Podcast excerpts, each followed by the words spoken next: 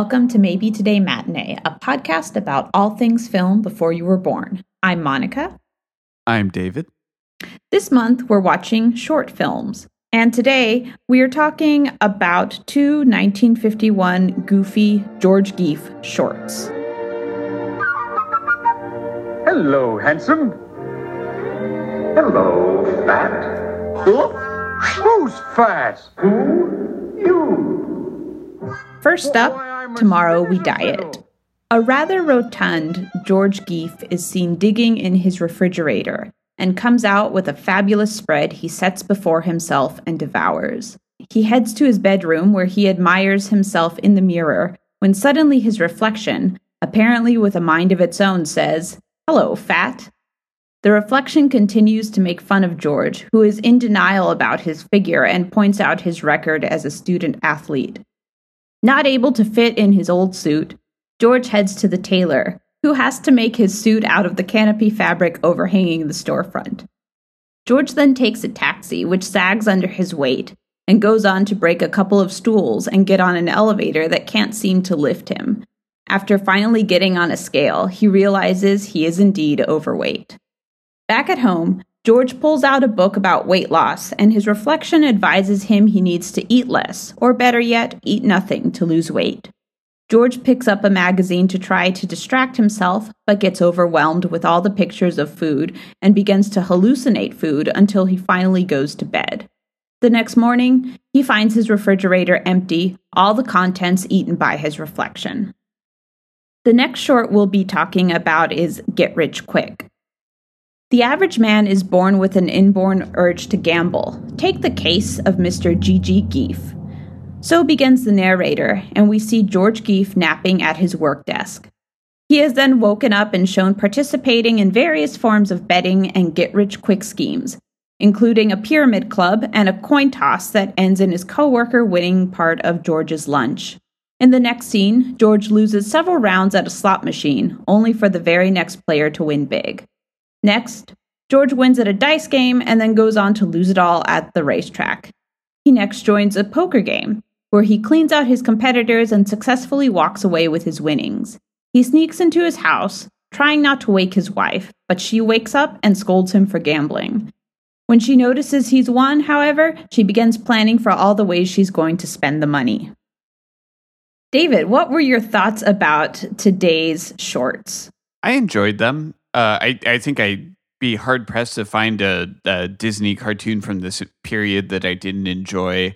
I don't know that they're my favorites stylistically, um, but I think they're definitely entertaining, and and particularly the the George Geef period is. Uh, is uh, I, I think an interesting window into for these cartoons like 1951 and kind of what what life was like at that period. Yeah, these are fascinating, and I love all kinds of Disney cartoons, but I just think these are so, so unusual. Just for clarification, George Geef is kind of the pseudonym used by the Goofy character in these particular cartoons and in most of the cartoons that were made in the early 50s when you watch these cartoons, you see that it's a goofy cartoon. That's in the titles at the beginning, and you get to see Goofy's face. But in the cartoon itself, he's never called Goofy. He's only called George Geef. And it's this particular series of shorts that we're going to be talking about today. Before we get into more detail about that, I wanted to give a brief history of the Goofy character. He officially he was invented by Walt Disney, but you can kind of say that several people had a role in kind of making his character as we know it today. So there was Art Babbitt, the animator, Pinto Colvig, who was Goofy's original voice and did most of his voices up through the 1960s.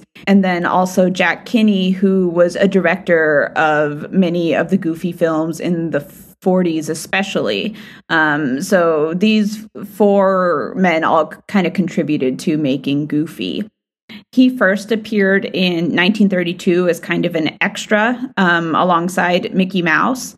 And then he was first named uh, Goofy in 1934. In these early years, it kind of went back and forth between Goofy and Dippy Dog. But eventually settled on Goofy as a moniker. Later in the 30s, they did a lot of trio shorts where you had Mickey Mouse, Donald Duck, and Goofy all together. But as time went on, they kind of realized that there it was easier to write gags for Donald Duck and Goofy, and um, they began to do more shorts with just Goofy and Donald Duck into the 40s, and then of course a lot of shorts where uh, it was just Goofy or just Donald Duck. And then we get into the 40s where we get some of Goofy's most popular cartoons, probably, and those are the how to cartoons, where you see a lot of him experimenting with new hobbies or adventures. For example, How to Football is a really famous one. And what had actually happened here was that his voice actor, Pinto Colvig, and Walt Disney had kind of had a falling out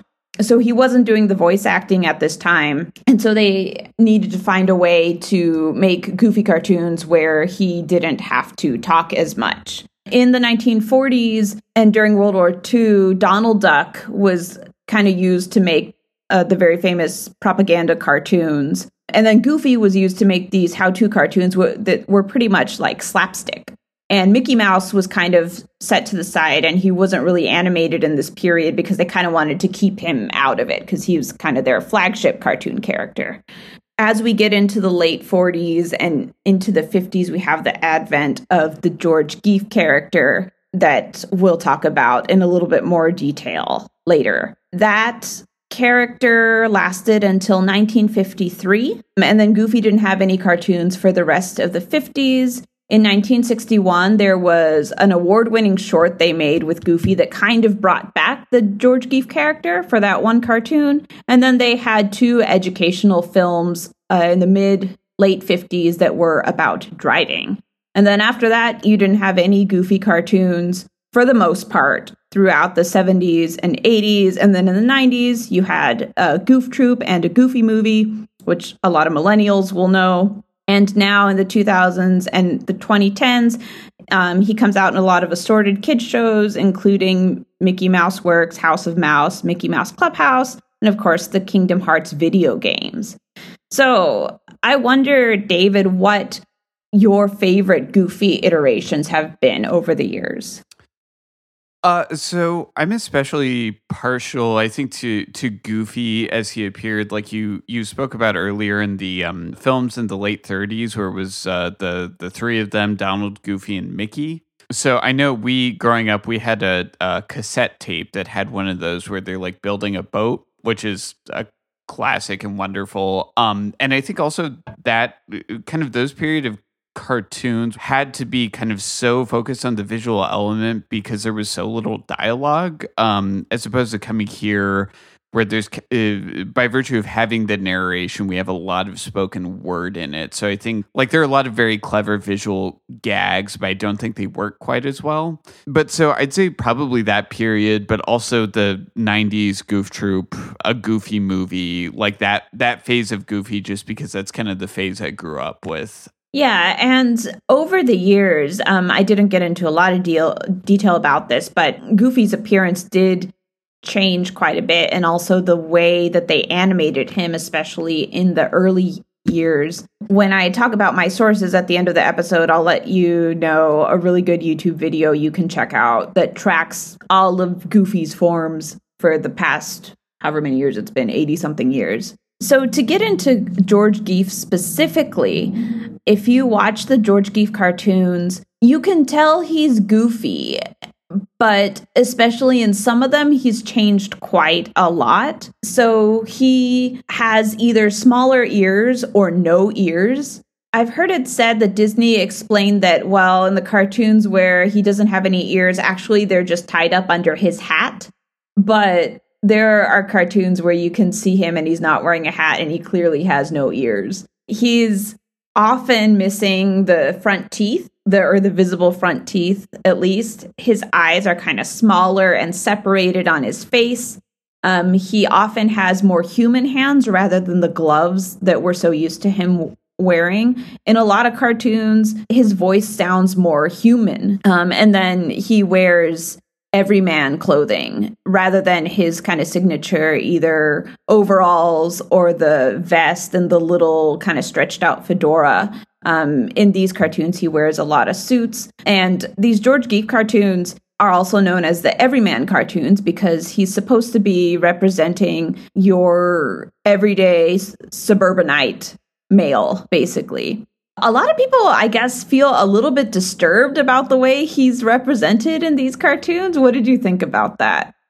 Uh, yeah, it's it's um it's a little bit strange. I think, especially towards uh, like the final final scene of Get Rich Quick, where they show like he comes home and his um his of course nagging housewife is yelling at him and we don't we don't even see her face. She exists purely to be kind of a foil for him who like steals his money and everything. But you can see her hands and they're very distinctly human hands. Like when we were talking about earlier i think these are very interesting cartoons in the sense of them being a relic from this time period. But like they're not really you don't get the kind of heartwarming sense from other periods of disney cartoons. It is very ostracizing in that way Oh, interesting. Did uh did you I mean, how do you feel about this aesthetic? It's definitely weird, but I don't find it ostracizing, I guess, because I these cartoons are so funny to me. So we we're focusing on just a couple of the shorts, but I full disclosure, I think I watched literally all of them. um and there's at least like 20 um George Geef cartoons that you can watch and I'm just like sitting there by myself laughing because they're so clever. And and like not that this is really not that this is really anything to go by, but evidently uh the the Disney company when they've been asked about this kind of strange goofy iteration, the way they've explained it is that well this is just Goofy playing a character like he's an actor. Which I thought was interesting. Something that you notice about these cartoons is that not only is his appearance changed, but he's also uh, smarter, right? And like you mentioned, David, he's shown with a human wife. You never get to see her face, but she's pretty clearly human. And then he has a son, which we didn't see in these two shorts. But the son is kind of some kind of critter, but he doesn't like, he also doesn't have the obvious ears um, he's very human like. Something that started in the 40s with the how to cartoons was all the other characters in the cartoon would also be goofies. So you have like are goofy, but then all the extras are also goofies. And they continued that in um, a lot of the cartoons from this era. And like you said, David, these cartoons also usually have a narrator. The George Geef character was uh, Walt Disney's idea in the late 40s. So apparently, um, his reasoning behind this was that he thought that Goofy's character had been kind of diluted in the previous decades. Um, and he wanted to make some cartoons where I guess his character was a little bit more um, defined. And then he wanted to make him more relatable to suburban America. And there's an animation historian named um, Christopher P. Lehman, and his opinion of these cartoons is that Disney was basically making them in support of the conformity of the 1950s, um, even as the cartoons do kind of poke fun of it as well. And I wondered so we kind of know this specifically about Walt Disney's decision making, but why do you think was there like a bigger reason they might have shifted Goofy from the slapstick of the 40s to this kind of everyday life, these everyday life storylines in the 1950s?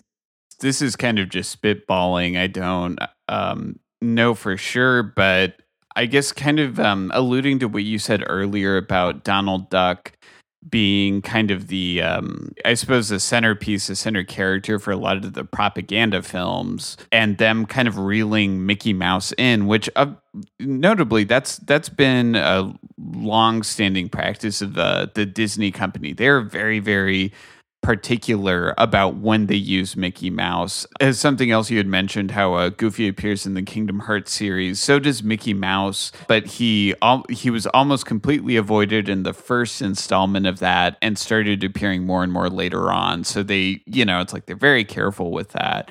Uh, so I mean, it, you know, honestly, it might have just been that Walt Disney wanted to do something different and like that was of the three like goofy would have been kind of the most logical character to use to implement in this kind of story. Because i think if you you know if you take this and say you maybe insert donald duck i think it becomes a lot more farcical as opposed to as you were saying this idea of it it trying to uphold like conformity and like kind of a, a you know single like monochromatic uh, lifestyle if you want to be really cynical about it then i think like goofy is probably the right character because in some ways he's also a very very empty canvas right? Like he kind of like what do we know about goofy's character in general? He's genial he's a little bit dumb and he's a little bit clumsy and that's kind of the extent of it. So you can really plaster a lot of different ideas and traits and stories onto something like that. It's funny because you say that, and also, like I, I said a moment ago, Disney wanted to define Goofy's personality more. But I always felt like Goofy had a a, a personality. Like he he's like exactly what you said, genial and doofy, and kind of um, my general impression was that Donald Duck was the most popular character, so I wonder if that's part of the reason too. Like maybe they could have shoehorned Donald Duck into these kind of cartoons as well, but just like Goofy, they would also have have had to transform his personality. And from my what I read was the George Geef and all Goofy cartoons stopped after 1953 um, through the rest of the 50s.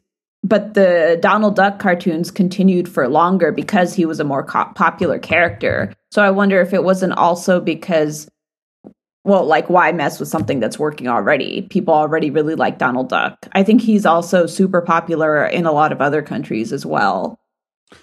Right. It kind of um I guess alluding to uh, to our previous episode about uh, Three Caballeros, right, and like the choice to use him in kind of um, you know America reaching to Latin America propaganda films, um, is kind of relying on that idea that Donald Duck was a very popular character. Like Goofy doesn't appear in that, right?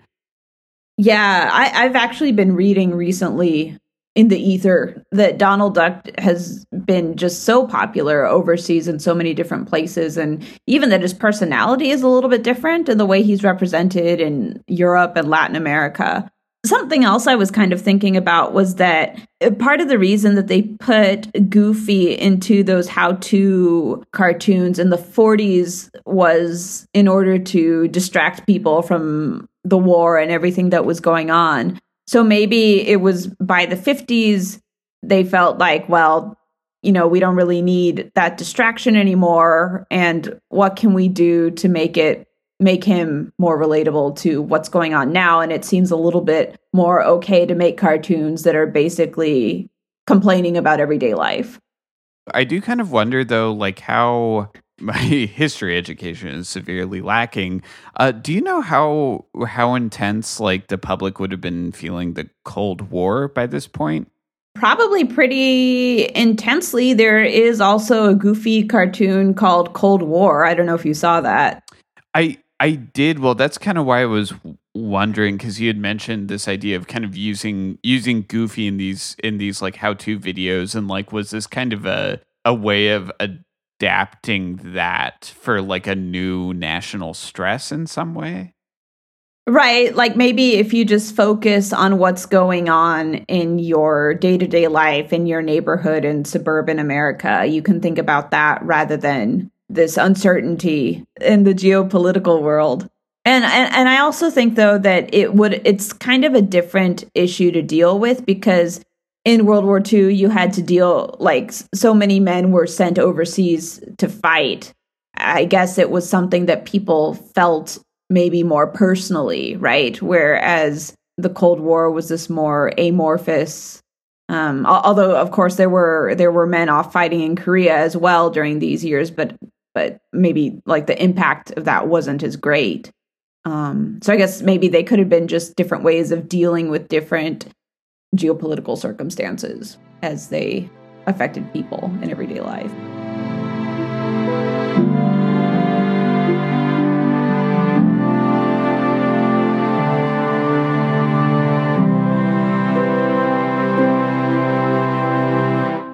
Um, before we continue, I actually wanted to ask you a question.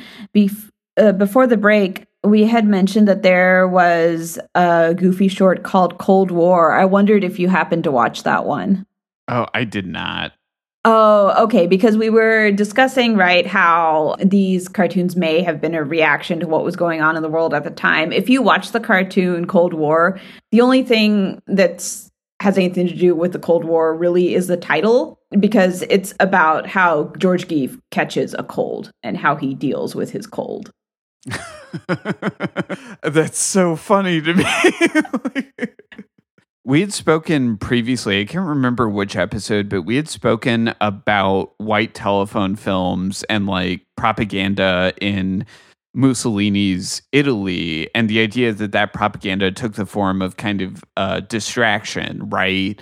And and like melodrama about wealthy people to make you know impoverished people who are not being taken care of by their government sound familiar um, to make them kind of forget what was going on. Using that title, it strikes me as such a kind of brazen, almost like tongue in cheek use of that of that technique not that obviously 1950s the US is is it would be hard to compare that to fascist Italy, but that's certainly interesting. Yeah. Yeah, I don't know. Uh, maybe there's more you can dig into the cartoon, maybe some kind of symbolism or something, but I certainly didn't catch any. What I wanted to do now is get into the themes of these George Geef cartoons. And one thing that they deal a lot with is human vices. The two shorts that we watched for this, um, the first one dealt with food. Um, and I think it's really, really, really effective the way they portray him trying to go on a diet. And the only thing that he can think of is food, right? The very thing he can't have and the, the, the, narrator in the background is going eat eat eat eat. And he's just you know he's seeing in his curtains and his upholstery all these different you know scrambled eggs and and bacon and watermelon and all these things. No i just think i'm like oh it's so realistic. Like that that's exactly how you feel when you want something that you shouldn't be having. One of the other shorts that we didn't watch for this but um, is also worth a watch. Is called no smoking. It's from the same year and it's this kind of similar setup where this was this was actually would have been made in the time before um, people knew f- for sure that smoking was linked to to cancer. But i guess people already kind of had an idea that it maybe wasn't very good for you or that it had a lot of um, bad effects like you know making you short of breath and all these other things well, would that have also been because I, I think preceding the the great revelation that oh yeah like t- tobacco gives you all kinds of cancer and lung cancer and all these terrible things. I'm pretty sure that there were long before that there was kind of this notion of it being kind of this dirty habit so I wonder if that's that was kind of more what they were working from. I I haven't seen that short. Yeah, it's it's that too. In the short, they mention how oh you know it, it, it makes you short of breath, and it they show pictures of these little cigarettes butts all over the place. It, it was, I guess, for a lot of people associated with being slovenly. But of course, a lot of people smoked at the time, right? So it was a widespread habit. In that short, George Geef tries to quit smoking, and it's a similar kind of setup as the Tomorrow We Diet cartoon, where um, he's just going crazy because he can't get a cigarette and he he tries to like steal cigars out of other people's hands and stuff and um yeah i think it's probably um very relatable the other short that we saw for today's episode is about gambling. And um, he's not trying to quit gambling in this film, right? But it does show the ups and downs of you, you know winning big and then spending it all and then winning again. And then of course in the end his wife makes off with all his money. I wondered if you could comment on these representations of vice and what you think it says about the era or how we can relate to it even today I think what surprised me the most about the shorts was I expected them to be a lot more prescriptive and kind of have a a more traditional like public service announcement ending, right? Like I expected at the end of uh, the short where he goes on a diet that oh well like there would be this nice wrap up and it's like oh he you know comes into life and he no longer has the cravings to the same degree that he did and he's healthier et cetera et cetera. Uh, but it, it kind of just jokes about his like subconscious continuing to like ruin him. Um, so it seems a lot more focused on on the actual like uh, mental and, and emotional experience of having to deal with something like that. And then in in gambling the ultimate lesson seems to be that like women are terrible and will take your money, right? Like gambling did not really turn out to be the vice there. I don't I don't want to make any any statements that are too broad or sweeping, but something that I I'm more accustomed to or at least I I would expect to see more in something like this. We don't have the kind of natural arc with its like conclusion of of success, right? That's that's totally missing from these shorts.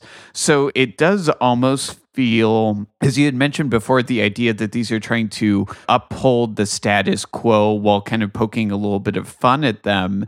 The films feel almost more like oh isn't that you know isn't that just how things are? Which i, I think was really surprising. Yeah. And i think for as much as you might, I don't mean you specifically, uh, but as much as one might want to criticize the impulse behind these cartoons to, in support of conformity, and I, I think that's legitimate, but I think what's also refreshing, though, is that they're not, like you said, prescriptive. They acknowledge that particularly with you know the the cartoons about eating and smoking that overeating and smoking are vices but they don't tell you what you're supposed to do. Although i also think you know um, in all of these cartoons the main character is george Geef who's a stand-in for a suburban white american male. So yeah we are we are i guess supposed to be okay with whatever um, that particular demographic does right? Sure sure um, so so vices are a big part of these cartoons. And then the other big part are the pains of everyday life. You see these in a lot of these. So one of them is um, trying to quit all those vices. And then another pain that gets referenced quite a lot is the the nagging, unappreciative, uncaring wife, which we saw in the Get Rich Quick cartoon. And Goofy's wife makes uh, several appearances in these George Geef cartoons. And besides her being, you know, nagging and everything else, if you watch the Father's Day Off cartoon from 1953, you also get the impression that she's been having an affair with with with uh, with several other characters, but they portray it in a very lighthearted way. Um, and in the Father's Day Off cartoon, George Geef is at home with George Jr., his son, while his wife goes off and I don't know runs errands or something like that. And the whole shtick is he's trying to take care of the house by himself and ha- is having a lot of trouble. And um, various characters show up at the front door to make deliveries. So there's the milkman and the dry cleaners and somebody else I don't remember. But when Goofy opens the door for like the milkman, the milkman kisses him. and like in in in the in this cartoon they they really he's still George Geef but he's portrayed more like the the goofy that we know from the earlier and later cartoons where he has his buck teeth and he has his long ears and he acts goofy. So he just thinks it's really funny and he's like oh yeah oh how nice they gave me a kiss. And then like he looks forward to it. But so they present it in a really lighthearted way but um yeah Mrs. Geef is not shown to be she's not shown very favorably. I also wanted to mention a cartoon that I know both of us have seen many times and that we have talked about before called Donald's Diary. Um, that's from 1954. And for the audience, in this cartoon, it's a Donald and Daisy um, story where Donald proposes to Daisy, but he falls asleep and dreams of their married life and she turns into a horrible nag he can't deal with his mother-in-law or or her nephews and like there's a scene where he goes into the kitchen and sees daisy with the curlers in her hair and a and a cigarette hanging out of her mouth just looking horrible um, and then at the end he wakes up from the dream and then he like isn't it he runs off to join the french foreign legion Right. Yeah. And he, he like patrols the wall. yeah. I mean, it's it's horribly misogynistic but also hilarious. But like the, it's the same kind of it's it's the ca- same kind of theme you're seeing in these George Geef cartoons. And I, I guess because we do try to delve into this a, a, a little bit these kinds of issues, these portrayals of wives in these ways they still happen, right? People still joke about when men get married, like, oh, you know, the ball and chain or whatever, or end of your freedom and all these things. And and there's all these jokes made about how oh, women are the ones who want to get married and men always want to avoid it. Um, but in actual fact, marriage, right? Straight marriage in general benefits men a lot more than it benefits women. So it's a really frustrating way to portray marriage in light of the actual facts. So I think uh, not to not to get us on a on too much of a tangent, but I think this is actually super interesting the way that that pop culture and in particular like American comedies portray that kind of like the marital relationship and kind of the misogyny in this context. Because i think like you were saying with the the short donald's diary the entire thing being about how like oh if he gets married his wife is going to be a nightmare to him and his life is going to be essentially over and everything's going to be terrible so he runs away from it. In some ways it's not too dissimilar from like the leave it to beaver father knows best 50 sitcom model of marriage where it's like oh the father who's this kind of calm cool collected. I suppose uh, donald doesn't really fit that mold but uh, uh, someone who is like overall rational and you are encouraged to to sympathize with and empathize with.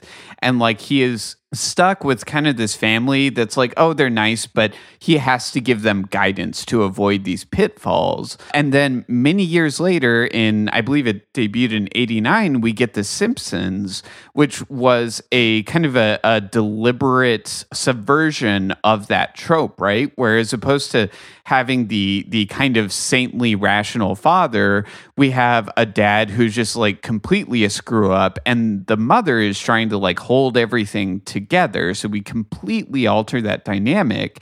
And what i think is so interesting is is to extend that further that itself becomes a trope.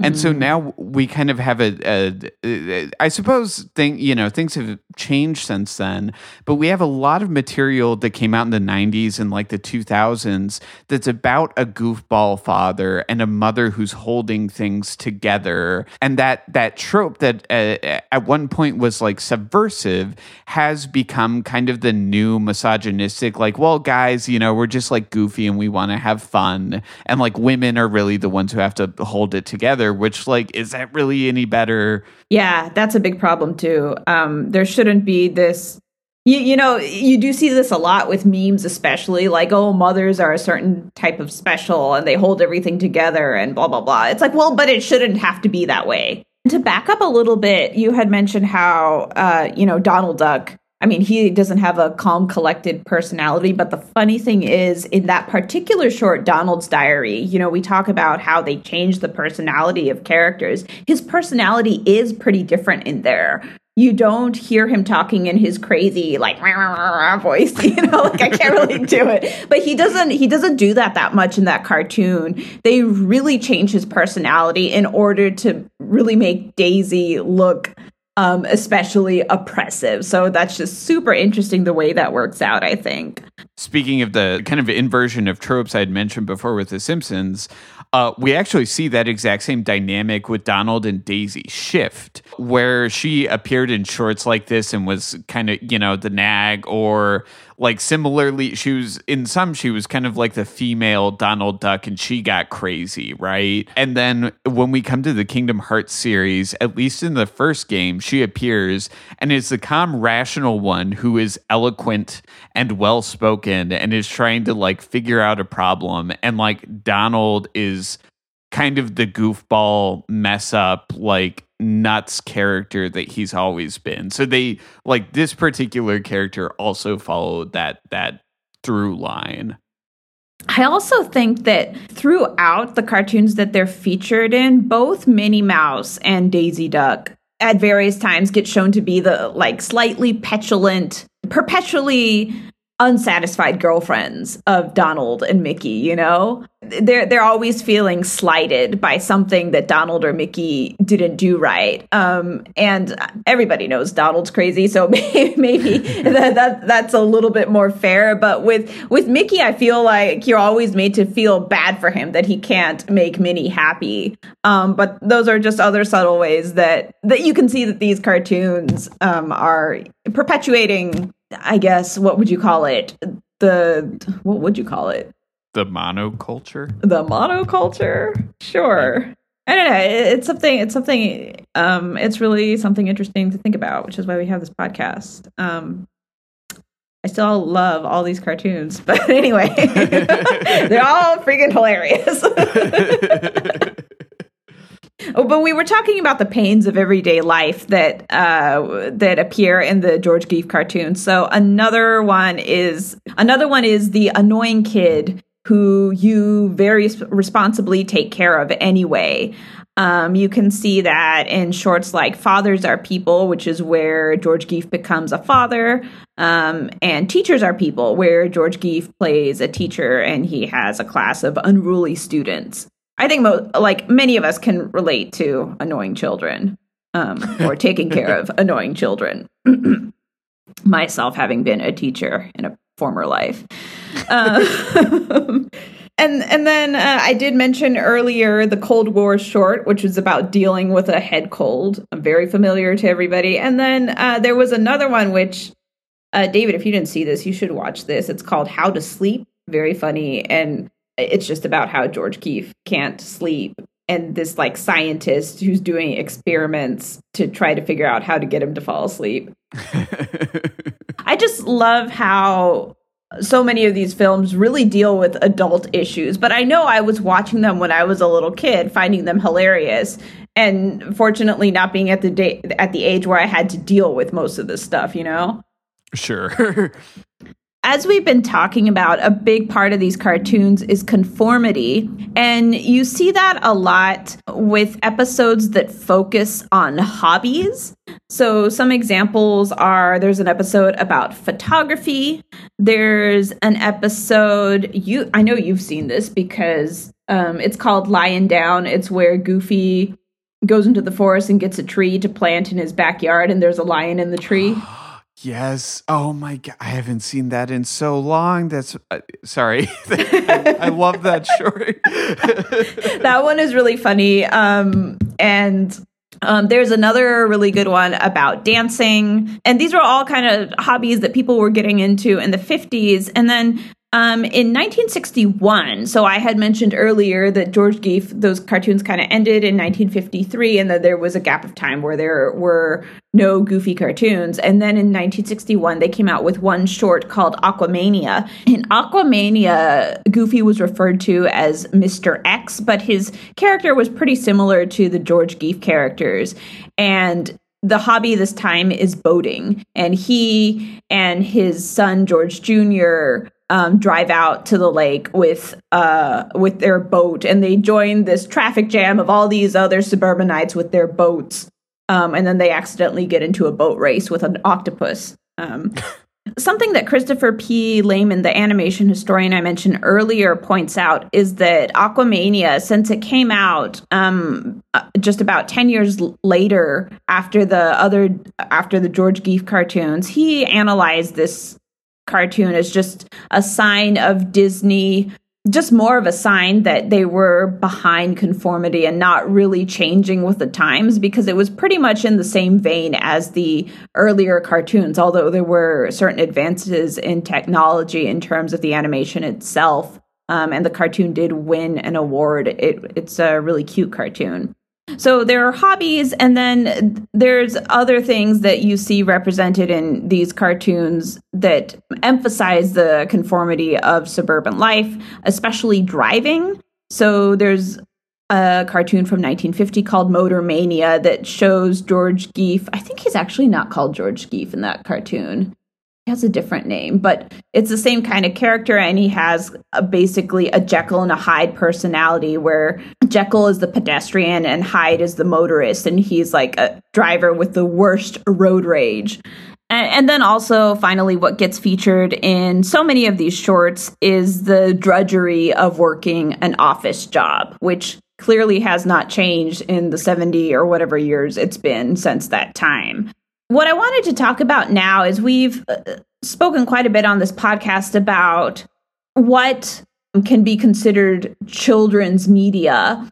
And I don't know, first of all, whether you would consider these George Geef cartoons as children's media or whether we just think of them that way because they are cartoons. And then also in that vein, do you know of any more modern children's media that acknowledges adult issues the way that these cartoons do? Well, I think it it's kind of hard to say because so much of this, like you said, hinges on what precisely we mean when we say like children's entertainment, children's media, how we define this.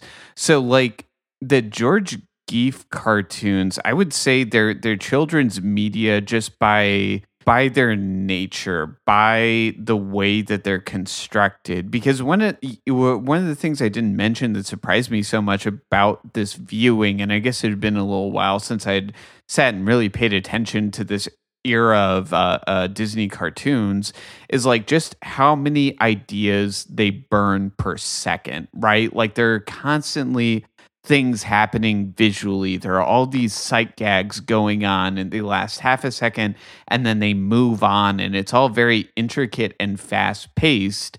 And I think that's something that is kind of ready made to hold uh, children's attention, right? Because like children, you know, typically like kind of stimulus that is very hyperactive. There's not like there's not a tremendous amount of patience there. And so I think in that way they are inherently children's cartoons just with this kind of this extra level that again adults and and just you know perhaps older like teenagers will be kind of clued in on what it is that they're actually talking about. Uh, as far as children's media now that that acknowledges adult issues I think it's more difficult to say precisely because this is still kind of a hot topic. I guess it won't be as much whenever this episode is released. But Netflix recently reacquired uh, the rights to to exhibit Avatar: The Last Airbender on their platform, and that's got like a lot of really complicated themes uh, about like about war and like spirituality and personal growth and the value of like personal relationships. And it actually does a really good job of going in depth on those things. But the question is like what at what age what age of children will enjoy this? Uh, i suppose a more appropriate example would be adventure time which was like a smash hit and you know created huge fan base. And John DiMaggio, who's one of the voice actors on on that series, he likened it to the uh, like the Yellow Submarine from the Beatles and like those kind of psychedelic cartoons. Where I think they're like I had said before, there's kind of a lot going on visually to keep children's attention, but there's also a lot of like subversive and like complicated elements there. So I don't I I guess relatively recently I think this is still happening but also the media landscape has changed so much it's hard to create really direct comparisons partially also because we don't I suppose they exist on YouTube but like animated shorts particularly in this form are not so much of a thing anymore.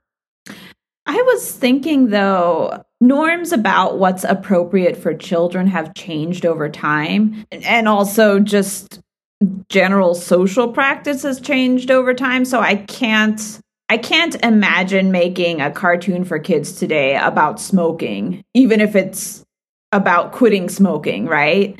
Or about gambling. And I know that in the 50s, people didn't know the very, very serious consequences of smoking that we know today. So that's one issue. But I I, I thought, well, gambling that was and that it hasn't that always been inappropriate for kids, and that's kind of why I wondered is this really kids media, you know? Or is it just that back then people weren't so sensitive about what you were allowed to show to children? You know, if I had to guess, I'd probably say the latter because I, I think every time every time we go back and and view media, not just cartoons, but like media that was once considered more appropriate for kids, I think it's always kind of a shocker. Like, wow, this was like they really let kids watch this. That seems insane, right? Um, and also we didn't really we didn't really get into this, but um just like i mean i kind of because when i was a kid i remember watching these really old cartoons on the disney channel. So this would have been in the early mid 90s um, and i don't know that they would have aired the particular episodes that we watched today because they're you know quote unquote inappropriate for children in these times. And also um, maybe not so much in the 90s but but certainly now the Tomorrow We Diet episode is to say the least very negative about body image which is not which is not something you're supposed to be these days yeah, I mean, I mean, I think honestly, I like there were a lot of jokes in that that I appreciated, but I think in some ways it was also kind of a marker of of some degree of progress because I, I think it it was. I suppose it did. There was still kind of that treatment of like, oh, isn't this hard? Isn't this it's rough and everything but like now that we're in a point where we're talking about like the most obvious comparison would be fat shaming right and just like oh we we don't at one point it was like fine this is to just kind of say it's like oh well fat bodies are unattractive in the end but like now we're at a point where it's like well kind of you know other people's bodies are not really your business. This is a bizarre statement to make. Perhaps this is a little bit more of a stretch but i think when we live in a period when we're more aware of things like gender dysphoria i think the idea of having a character who's looking in the mirror and is like disgusted by themselves and having you know again having a cartoon that's kind of making fun of that that's maybe not as funny now or like it, you know it's not really that cool because we understand that there are a bunch of there are trans people who have that experience who have the experience of gender dysphoria and like it's painful and dangerous. And the treatment is like considered highly controversial by transphobes. Uh, to your point like we have kind of changed pretty dramatically from when that episode came out and i don't i don't know you know it, it seems in a lot of ways for the better. Uh, one of the unintentionally refreshing things about that short though was for as much as all these cartoons portray women in a very misogynistic way it was refreshing to have a portrayal of a man who was upset about his weight, you know? Not that, you know, having issues with your weight isn't a can't be a problem for anybody, but um, just the extent to the to which the emphasis um, is usually on women being fat or whatever. That aspect of it was refreshing to me. But isn't that kind of a like spread the misery attitude, right? it is. But I mean like for me it made it made the cartoon like if it, if it had been a, a female character in that position, I would have felt maybe more uncomfortable with it. Although like I don't know, this is getting super super off topic, but um there I think there there was a book that came out recently by a man who had he wrote about his experience with weight loss and how how in a society where we're focused so much on women women and their body image how it was kind of difficult to deal with that as a man because there's less support out there. So i i, I think you know a lot of times male characters are who who are overweight are played for laughs and that kind of thing Sure. Well, I mean, I agree with you. I think if if this had been a female character in that short, it would have been intensely uncomfortable to watch because of again the context and like the history of of body shaming women in this country. But yeah, I, I do. You know, in some sense, it's still like I feel like it's a little darker uh, than I I would have thought it was even a few years ago. Maybe the thing is though, at the time that was this was the only way that they felt like they could deal with it, with having those feelings, right? Because notoriously the men are not supposed to emote, men are not supposed to really feel self-conscious about the way they look, right? Those are all feminine things, quote unquote. So I could imagine, you know, maybe some of the creators of that cartoon being overweight themselves and how how could they express the frustration that they felt or the discomfort with their body image w- within the confines of the expectations for masculinity at the time you know? That's still very sad. It, it is sad. It's it's it, it's totally sad. But i think you know considering that these cartoons they put the the white male suburbanite middle class at the center of everything it's really you, you got to take the way that they represent an experience with something as a maybe true representation of what they felt like, you know? Oh, sure. Sure. And I mean, uh, like you were saying at the beginning of the episode, I think this was part of the reason these shorts are so interesting. Uh, especially in the context of like them upholding the status quo is like this is a really interesting reflection of what would have been considered the status quo right like what did society look like what were the expectations of men what were the assumptions about women et cetera et cetera mm-hmm. yeah the last thing that i wanted to ask is what kind of media today do you think are most similar in terms of their depiction of everyday life for the quote unquote average American?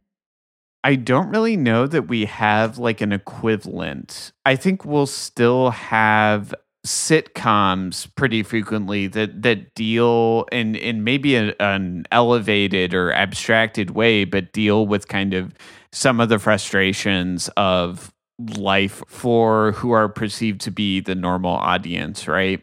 So I think that's still kind of a thing, but I don't know that media is that interested in that anymore because we have turned so heavily to to kind of all of us being content producers, right? So like the film 8th grade and how the protagonist in that the eighth grade girl how she makes like youtube videos and this idea that like that's that's the story of a lot of kids now is that they are they are content creators as well all of us are constantly producing things like about ourselves about other things that i don't i don't know how much room there is for like what does day-to-day life look like and really examining that because we're already we're already covering that again through YouTube videos, your favorite YouTuber, there's a podcast, et cetera, et cetera. I guess it's more difficult to create something that you think is broadly representative of Americans because not only has this country become more diverse, we're also, or at least we should be now, more aware of the diversity where there was no concern for that at the time that these cartoons were made. Sure, yeah, because I mean, to your point, we have more of a conception that there is not a single experience in this country. So it's it's kind of it's kind of almost an absurd idea to try and create something like that now. Well, I guess that kind of does it for us. Do you have any final thoughts about our topic today? One thing I wanted to get into that we didn't mention too much, but was uh, actually the specifics of the animation here. Um, and I wanted to refer back to our episode on Fantastic Planet that we did uh, however many weeks ago.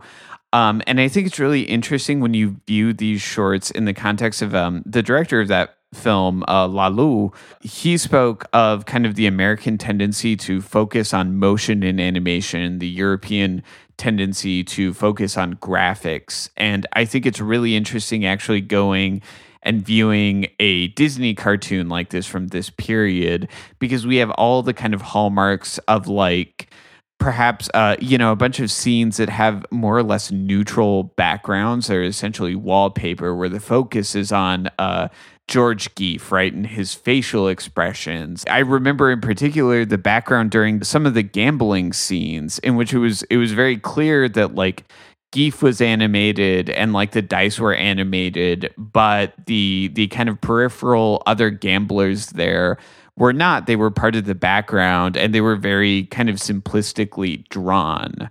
Um, so I think again, I think it's really interesting watching, you know, seeing something like Fantastic Planet and coming here and seeing how just drastically different what the two pieces are trying to accomplish is.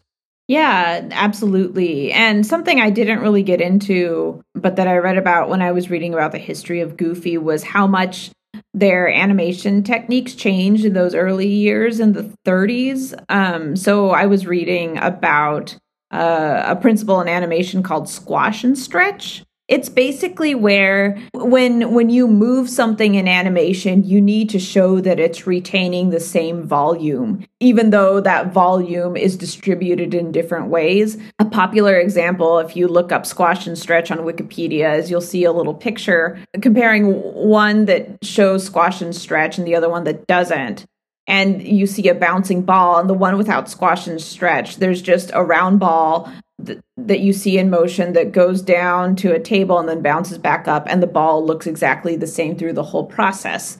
But in the picture that shows squash and stretch the ball when it's coming down it's perfectly round but then when it hits the table it compresses.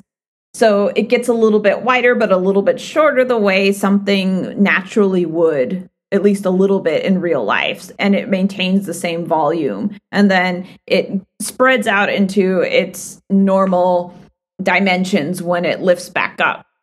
And when you animate things they look a lot more natural if you show that redistribution of volume but you keep the volume of the object or character the same. So if you look at the really early Disney cartoons, you'll see that they don't employ that. So when the characters move, they look like they're just stretching and not squashing. So they're not uh, they're not maintaining their same volume, so they don't look as natural. But once they start employing that animation technique, they look more realistic. They look like they're actually holding weight and exhibiting force in the animation. Um, and I just think that's uh, really indicative of how much focus animators at Disney were putting on movement.